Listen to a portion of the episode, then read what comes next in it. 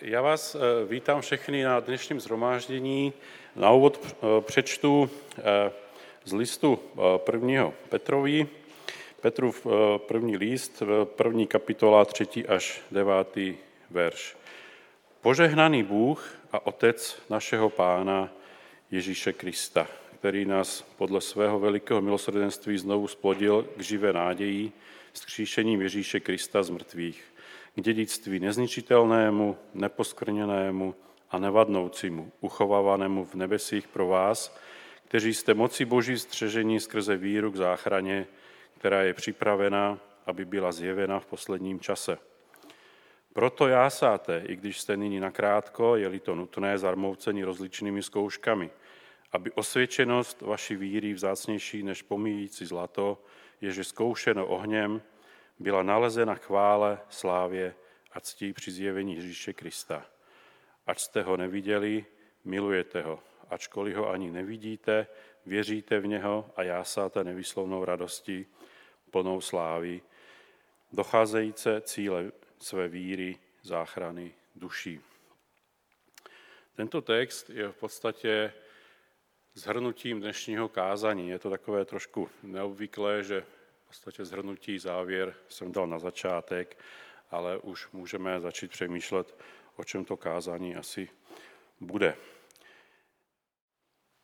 My silní jsme povinni snášet slabosti těch, kteří nemají sílu a nemít zalíbení sami v sobě.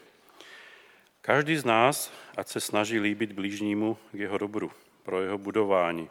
Vždyť i Kristus neměl zalíbení sám v sobě, Nejbrž, jak je napsáno, urážky těch, kdo tebe tupili, padly na mne. Všecko, co bylo kdysi napsáno, bylo napsáno k našemu poučení, abychom skrze trpělivost a pozbuzení s písem měli naději. Bůh trpělivosti a pozbuzení, keďže vám dá být mezi sebou v jedné mysli podle Ježíše Krista, abyste jednomyslně jednými ústy slavili Boha a Otce našeho Pána Ježíše Krista. Proto přijměte jeden druhého, tak jako Kristus k slávě Boží přijal vás. Neboť pravím, že Kristus se stal služebníkem obřezaných pro pravdu Boží, aby potvrdil zaslíbení daná otcům.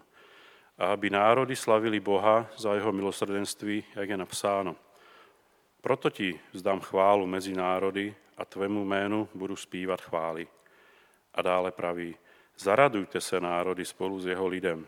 A opět, Chvalte pána všechny národy, a je velebí všichni lidé. A dále praví Izajáš. Bude kořen Isajův, ten jenž povstane, aby vládl národům, v něj budou pohané doufat.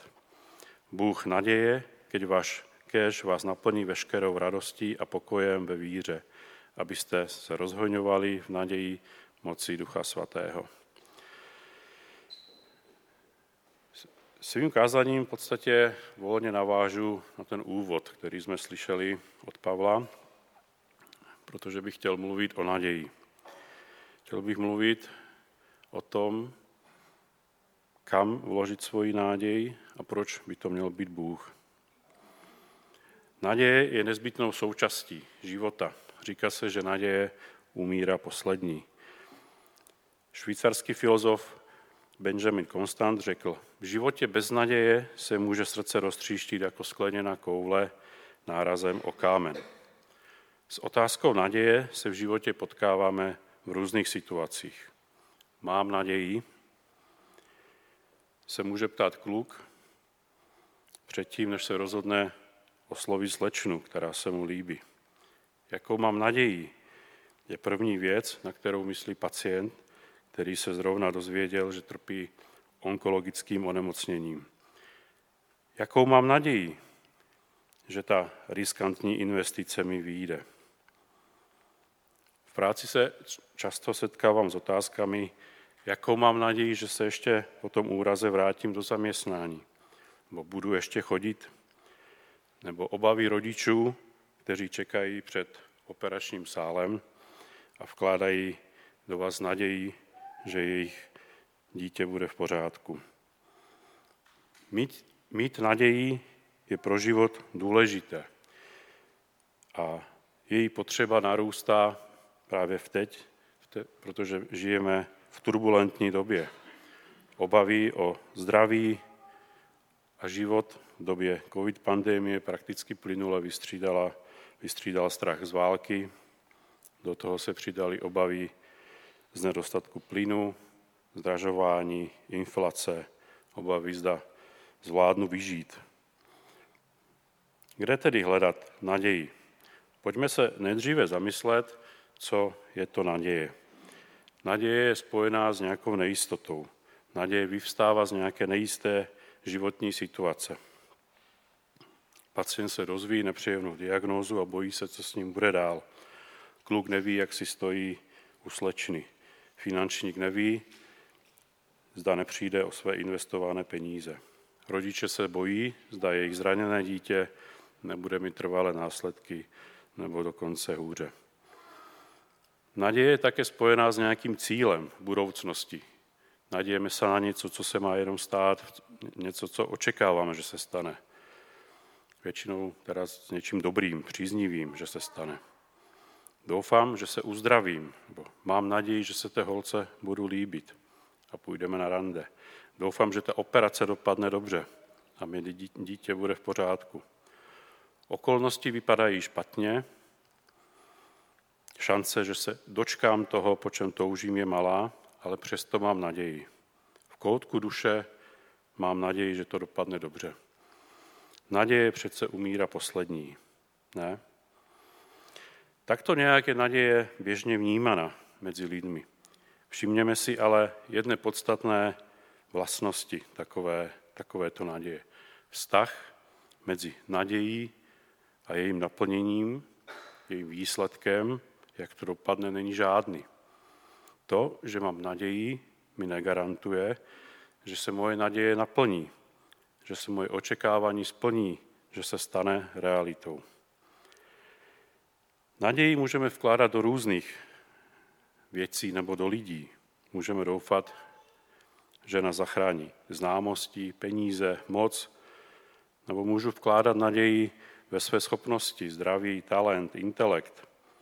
Ale musíme si být vědomi toho, že svět se mení, okolnosti se mění, dokonce i my se měníme. A jedno toto všechno dokonce zanikne. Je důležité si proto rozmyslet, kde umístím svou naději. Před nedávnem jsem byl nucen vylézt na žebřík, asi 6 metrů vysoko. Žebřík byl opřený o rýnu a dole bych 130 kilo se na třesoucím a prohýbajícím žebříku jistili dvě křehké ženy. Manželka a dcera. Asi si dokážete představit, jak jsem se cítil zranitelně a úzkostně. Před, oči, před očima se mi vybavili všichni ti pacienti, kteří popadali z řebříku a kterým jsem říkal, že nemají rozum, proč tam lezli. Je, byl to nepříjemný, úzkostný pocit z nejistoty. Podobný pocit můžeme zažívat v těžkých situacích, kdy svou naději špatně umístíme. Když jsme si vědomí, že naše naděje je velice vratká. Kde tedy hledat naději? V co nebo v koho vložit naši naději? Asi nás napadá, že logické by bylo, aby jsme naši naději vložili do někoho, kdo může zaručit výsledek. A za druhé je důležité si rozmyslet, co má být předmětem, výsledkem naší naděje. Když jsem na střední škole začínal přemýšlet o Bohu, o křesťanství, byla mi položena jedna otázka. Na čem ti záleží?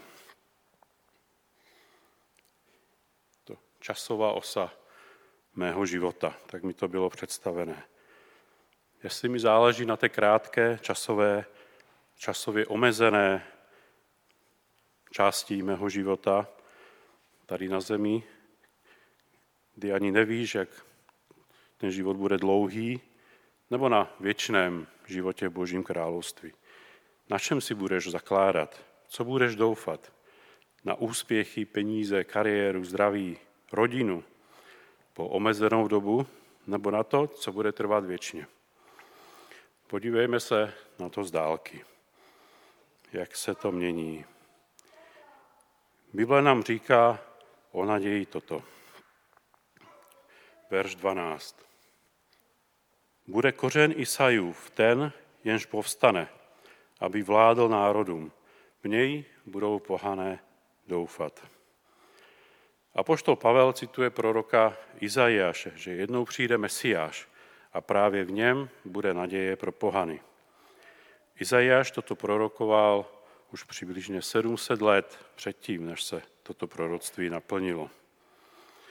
V, Kolo, v Koloským se píše, to tajemství, které bylo od věku a od prvních pokolení ukryté, nyní však bylo zjeveno jeho svatým, kterým Bůh toužil oznámit, jaké je bohatství slávy tohoto tajemství mezi pohany.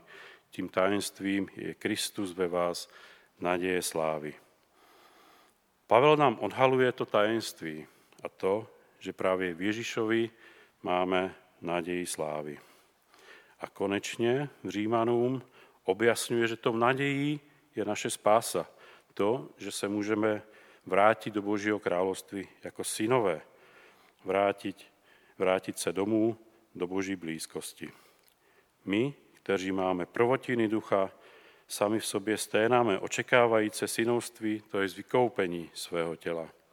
V té naději jsme byli zachráněni. Naděje však, kterou je vidět, není naděje. Kdo něco vidí, proč by v to do, ještě doufal? Ale doufáme-li v to, co nevidíme, očekáváme to z vytrvalosti. Takže naděje podle Bible je v Ježíšovi Kristovi, že nám dá spásu, vykoupení, věčný život. Ale v čem je rozdíl oproti té běžné lidské naději?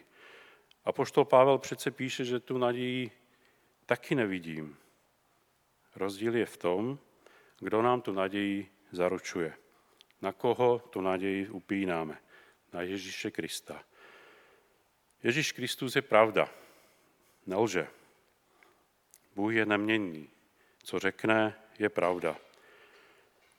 V Židům 10.23 je napsáno, neochvěňme, držme své význání naděje, neboť ten, který dal slib, je věrný. Vidíme, že biblická naděje je víc, než jen naděje v něco nejisté, nereálné, bez záruky. Je to naděje, která má v sobě jistotu, že se to očekávání naplní. Nevíme kdy, ale jistě se naše naděje naplní. Možná máme problém to zcela pochopit. V našem uvažování pojmy jako jistota, budoucnost, věčnost, něco, co se odehraje v budoucnosti, nejdou logicky dohromady. Je to na základě našich zkušeností. Tolikrát jsem si byl jistý, ale nakonec bylo vše úplně jinak. Ale pokusím se to vysvětlit na příkladu z matematiky. I když matematika nemůže obsáhnout biblické pravdy, možná nám to trošku pomůže. Mějme číslo 0,9 periodických. Vidíme, jak si to můžeme představit, to číslo. Kdo si myslí, že toto číslo je to právě nejmenší možné číslo od jedničky, že je to skoro jedna. Kdo si myslí, že je toto pravda? Dobře. Kdo si myslí, že to není jedna, ale číslo, které se k té jedničce jenom blíží. Takže vlastně na té osi x to ani nemůžeme zaznačit, protože se to furt k té jedničce blíží. Kdo si myslí, že je toto? Pravda. Jo, většina. A kdo si myslí, že se to rovná jedné, to číslo? Ne, to není o zakrouhlení. jo, já vám řeknu, že ta třetí možnost je správná.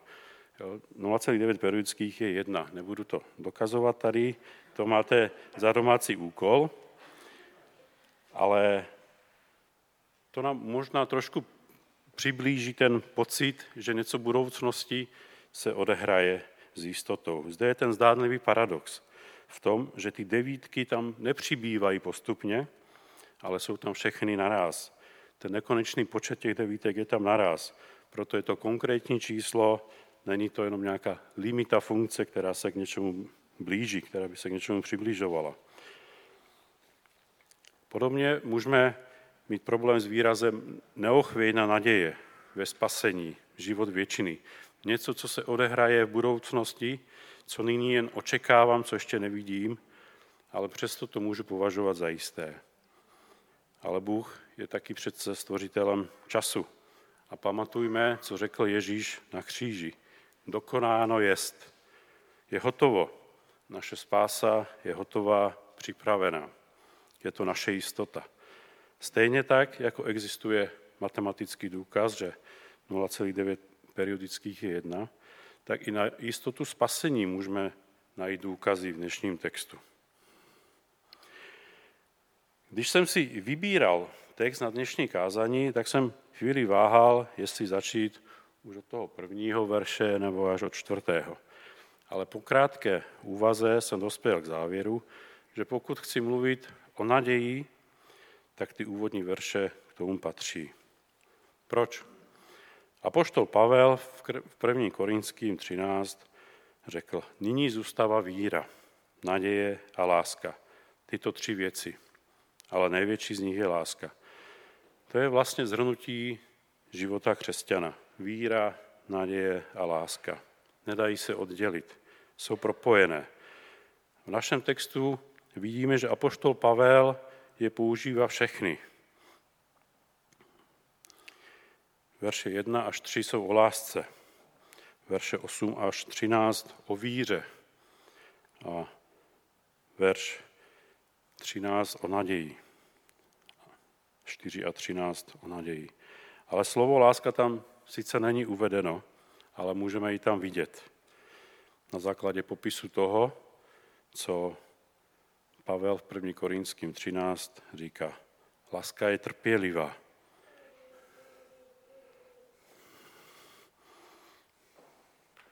Vidíme, že tam používá to slovo. Láska je dobrotivá. Nevychlouba se a nehledá svůj prospěch. Nerozčiluje se a všechno snáší.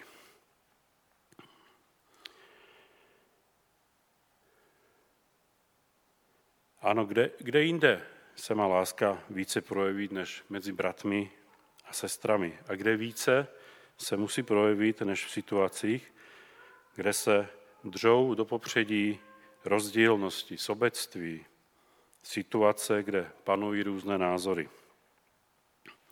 Když mi ten druhý není úplně pochutí, kdy už by měl mít přeci rozum, už by se měl chovat jinak, mluvit a modlit se jinak, tak jako to chci já. Ano, to je ten problém. To moje ego, moje sobectví, touha, aby bylo všechno podle mého, tak jak si představuji já. Ale pravá, láska se projeví tak, že jsem ochoten potlačit sám sebe a pro druhého něco udělat. Verše 1 a 2. My silní jsme povinni snášet slavosti těch, kteří nemají sílu a nemít zalíbení sami v sobě. Každý z nás, ať se snaží líbit blížnímu k jeho dobru pro jeho budování. Ve sboru může nastat mnoho situací, kde bychom se mohli názorově nezhodnout. Církevní sbory s tím bojují od jejich vzniku. Proto nám apoštol Pavel dává návod, jak předejít rozdělení sboru. Stručně ukážu. Za prvé, Silní mají snášet nedostatky slabých a nelíbit se sami sobě.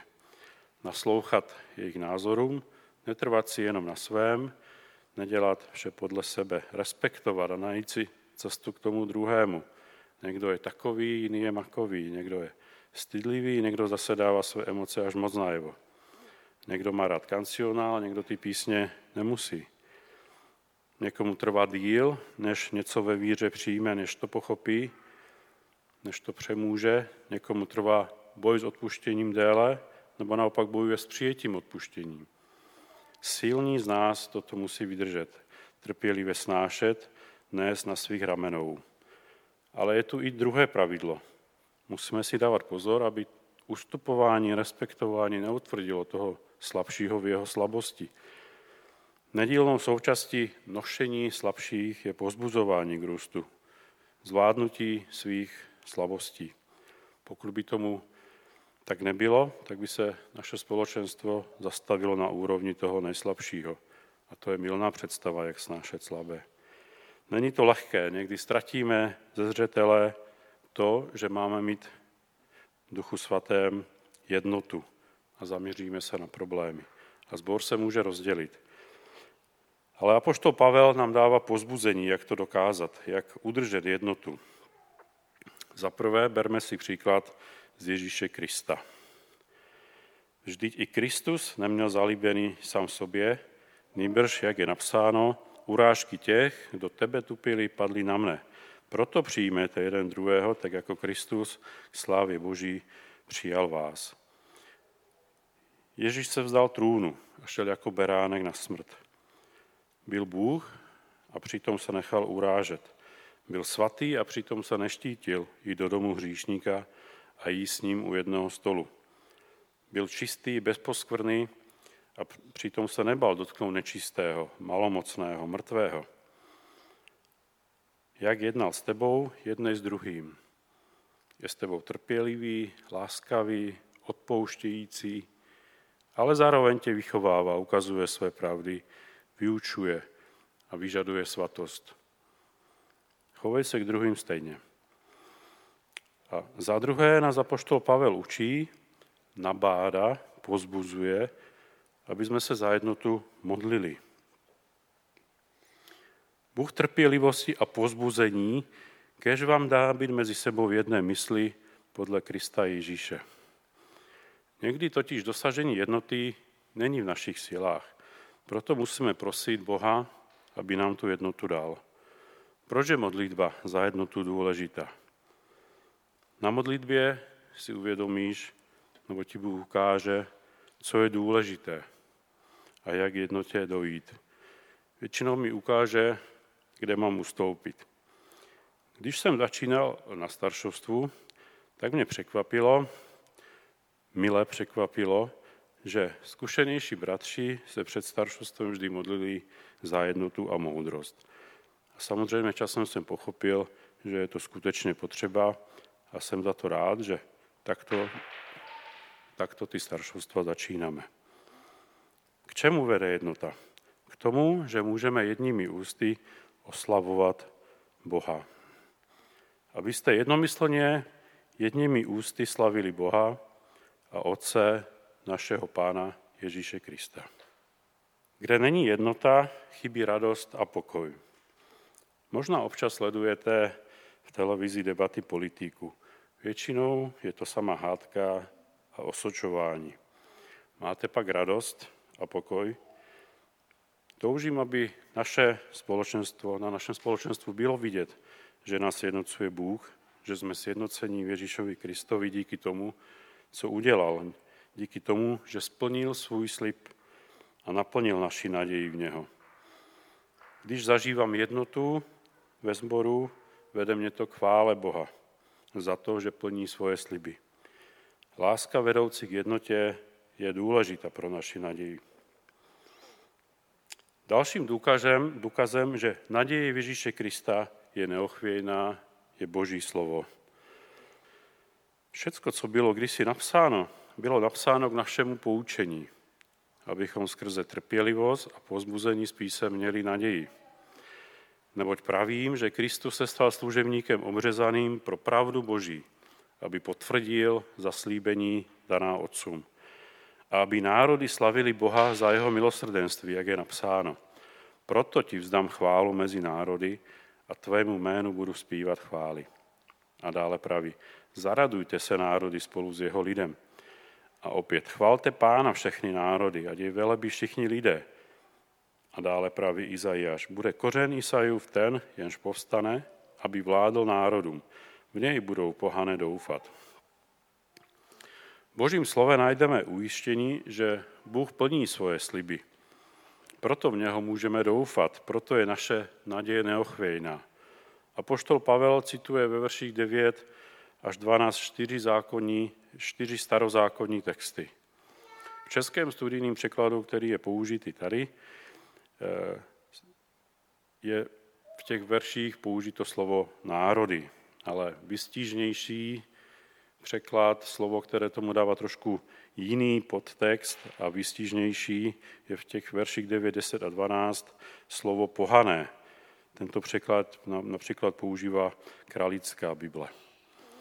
Rozpory, rozdíly v církvi, o kterých jsem mluvil před chvíli, nejsou asi nic proti těm, co měli mezi sebou židé a pohané.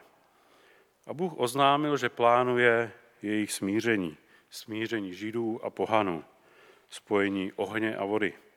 To přece nelze, jsou tak rozdílní. Židé pohrdali pohany, nazývali je psy, nechtěli mít s nimi nic společné. Za hřích považovali už jen jít do domu pohana, na to si s ním sednout a jíst za jedním stolem. Dívali se na pohany s totálním opovržením. Obcházeli je velikým obloukem. Samozřejmě pohané to židům náležitě vraceli. Zde možná bychom mohli najít zárodky moderního antisemitismu. Byly to dvě skupiny s protichudnými názory, které se nenáviděly a neměli nic, co by je spojovalo. A přesto apoštol Pavel nám říká, že Bůh toto propastné rozdělení uzdravuje a spojuje v díle Ježíše Krista. Jaké zaslíbení ve verši 8 dal Bůh otcům? Kdo to byli ti otcové? Abraham, Izák, Jakob. Hospodin uzavřel smlouvu s Abrahamem a opakuje Izákovi a dále Jakobovi. Bůh znovu a znovu připomíná svou smlouvu o spasení, zaslíbení, že přijde Mesiáš, vysvoboditel. A Ježíš Kristus přišel jako dokonalý služebník židů, služebník obřezaných. Nechal se obřezat, aby naplnil Mojžíšův zákon. Naplnil ve všem zákon a tím potvrdil zaslíbení, které dal Bůh otcům. V sásce byla totiž boží pravda. To, zda Bůh plní své sliby. Zdá mluví pravdu. Proto přišel Ježíš Kristus, aby potvrdil a naplnil vše, co o něm Bůh řekl. Vše, co o něm řekli proroci již před mnoha staletími. Nedomnívejte se, že jsem přišel zrušit zákon nebo proroky. Nepřišel jsem je zrušit, nýbrž naplnit. Matouš 5.17. Přišel, aby naplnil zákon pro Židy. Verš 8. Přišel, aby pro pohany přinesl milosrdenství. Verš 9. Tím mohl spojit neslučitelné. Spojil Židy pohany v jeden národ. Verš 10. Který pak společně oslavuje Boha. Verš 11. Za jeho spásu. Úžasné, že? Máme zde důkaz, že Bůh plní své sliby. To, co řekl před staletími, tisíciletím, tak se to naplňuje. Bůh splní to, co řekl. Proto je naše naděje v něho neochvějná. Bůh své sliby plní. A dostáváme se k poslednímu verši, který je plný naděje. Je to vlastně další palová modlitba. Ukazuje nám, že naděje Boha a v jeho spásu není jenom věci našeho rozumu, nebo v nějaké důkazy, nebo že si můžeme něco odvodit, ale je to i otázka víry v Boha, která se projevuje skutky lásky, jak jsme si ji říkali, a zejména je naděje dílem Ducha Svatého.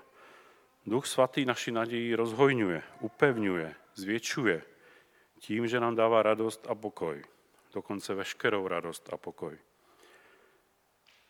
Víme, že radost a pokoj jsou dary Ducha Svatého. Naděje v Boha není plitký optimismus nějakými lacinými radami typu neboj, vše bude v pořádku, všechno nějak dopadne. Naděje v Boha podpořená Duchem Svatým dokáže i v situacích, kde naší přirozenou reakcí je strach, obava, nejistota, beznádej, dokáže nás uklidnit a dát nám pokoj a radost, protože vím, kam směřuji a co mě čeká. Mojí náděj je, že mi Ježíš Kristus připravil místo v Božím království, kde budu žít na věky. A to je neporovnatelně víc proti tomu, co mi nabízí život zde, na zemi, či už dobrém nebo zlém. Sám ten duch svědčí spolu s naším duchem, že jsme děti boží. Jsme-li však děti, jsme i dědicové, dědicové boží a spolu dědicové Kristovi. Pokud skutku spolu s ním trpíme, abychom spolu s ním byli také osláveni. Mám totiž za to, že utrpení nynějšího času se nedají srovnat s budoucí slávou, která na nás má být zjevená. Římanům 8. Ano, i s nadějí upřenou na Ježíše Krista budeme někdy trpět. Budeme snášet bolest, smutek, prohry, křivdy. Ale pokud mám moji perspektivu, můj pohled upřený v naději na boží zaslíbení záchrany, spásy, tak mi to pomáhá správně zvládat životní situace. V těžkých chvílích vím, že je se mnou, i když jeho řešení situace je jiné, než jsem doufal a prosil. A stejně tak s touto perspektivou se umím těšit a správně používat věci, které mi Bůh požehnal. Či už jsou to zdraví, peníze, svoboda, kariéra, rodina, vztahy. Protože vím, že na nich má naděje nestojí. Nastanou chvíle, kdy můžeme ztrácet naději, kdy zármutek, bolest, beznádej či křivdy jsou až moc veliké. Vzpomeň si na hospodina, na jeho slovo, na jeho dobrodiní, vzpomeň si na svoji oblíbenou chválu a zaspívej mu ji.